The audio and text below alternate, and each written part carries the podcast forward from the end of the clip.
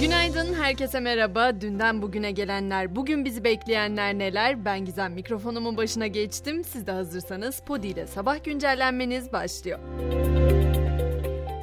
Dün akşam kabine toplantısının ardından açıklamalar Cumhurbaşkanı Erdoğan'dan geldi. Buna göre 31 Aralık 2022 tarihinden önceye ait 2000 lirayı aşmayan vergi borç ve cezaları silindi. Yüksek öğrenim kredisinin endeks dışındaki borcun taksitle ödenmesi de mümkün olacak. Sürücülerin alkol, uyuşturucu, ölümlü ve yaralanmalı kaza, drift ve aday sürücülük halleri dışındaki ihlallerden kaynaklanan ceza puanları da siliniyor. Böylece 10 bin kadar ehliyet iade edilecek. Siyasi ve diplomatik meselelere gelecek olursak seçim için en uygun tarihin 14 Mayıs olduğunu söyleyerek mecliste çoğunluk olmazsa yetkimi kullanacağım mesajını veren Erdoğan, Türkiye'nin Stockholm Büyükelçiliği önünde Kur'an-ı Kerim yakılması olayına da tepki gösterdi. Türkiye, İsveç'in NATO'ya başvurusunda destek vermeyecek.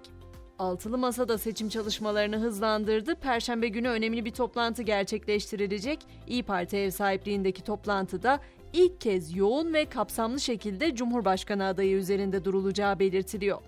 Gece saatlerinde ise İstanbul Karaköy'den bir haber geldi. Surpırgiç Ermeni Katolik Kilisesi'nin lojman kısmında yangın çıktı. Alevlerin yükseldiği binada mahsur kalan 4 kişi tahliye edildi, ikisi de tedbir amaçlı hastaneye kaldırıldı.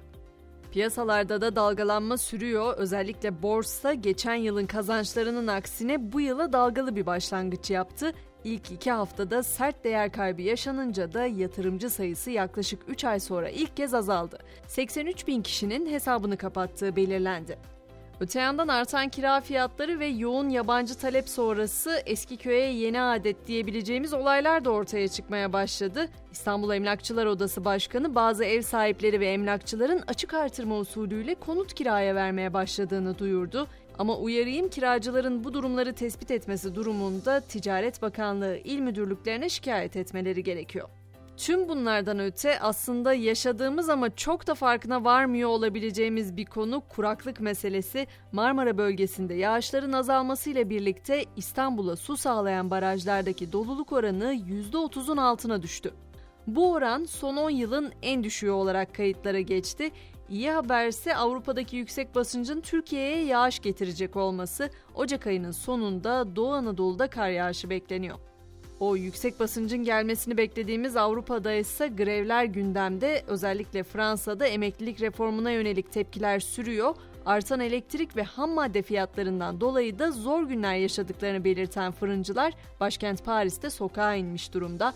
Başkentteki Nasyon Meydanı'nda toplanan fırıncılar Maliye Bakanlığı'na yürüdü. Grevler dediğimizde artık akla gelen ilk ülke olan İngiltere'de ise bu sefer artan gıda fiyatları perakendecilerle üreticileri karşı karşıya getirdi.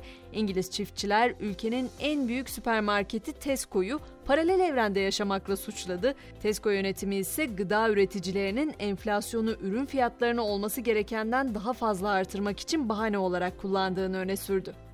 İran'a geçecek olursak orada 3 kadın gazeteci gözaltına alındı. Kadın gazeteciler rejim aleyhine propaganda ve ulusal güvenliği tehditle suçlanıyor. Öte yandan ülkede protestoculara etkin pişmanlık hakkı gündemde. İran Yargı Erki Başkanı Mahsa Amini gösterilerine katıldıkları için gözaltına alınanların etkin pişmanlık hakkıyla serbest bırakılmalarını gündeme getirdi. Tabi dünyada tüm bunlar yaşanırken bir yandan da teknoloji ilerlemeye devam ediyor. Amerika merkezli Emogi adlı girişim aynı adı taşıyan kamyonunu tanıttı. Aracın en önemli özelliği yakıt olarak amonyak kullanması, karbonsuz aracın deposunun doldurulması ise sadece 8 dakika sürüyor. Dünyada tüm bunlar yaşanırken Ay'da belli ki fazla uzak kalmak istemiyor. Çünkü Ay'la Dünya arasındaki mesafede son 1337 yıldır hiç olmadığı kadar kısalarak tarihe geçmiş durumda. Dünya ile Ay arasındaki mesafe 356.568 kilometreye kadar düştü. Hemen spor dünyasına da bakalım. Süper Lig'in 20. haftasında Ümraniye Spor'a konuk olan Fenerbahçe mücadeleyi 2-1 kazandı ama tartışmalar da maçın beraberinde geldi. Ümraniye Spor'un 90 artı 8'de bulduğu gol var incelemesinin ardından iptal edildi. Bu galibiyetle Sarı Lacivertliler zirve yarışında puanını 41'e yükseltti. Ve güncelleni noktalarken yine düşünülesi bir cümle bırakmak istiyorum. Diyorum ki sözde herkesin eli taşın altında ama ezilen bir tek senin elin. Eğer böyle hissediyorsan bugün bunun nedenini biraz düşünmeye ve belki de bunu değiştirmeye var mısın diyeceğim. Akşam 18'de tekrar görüşmek üzere. Şimdilik hoşçakalın.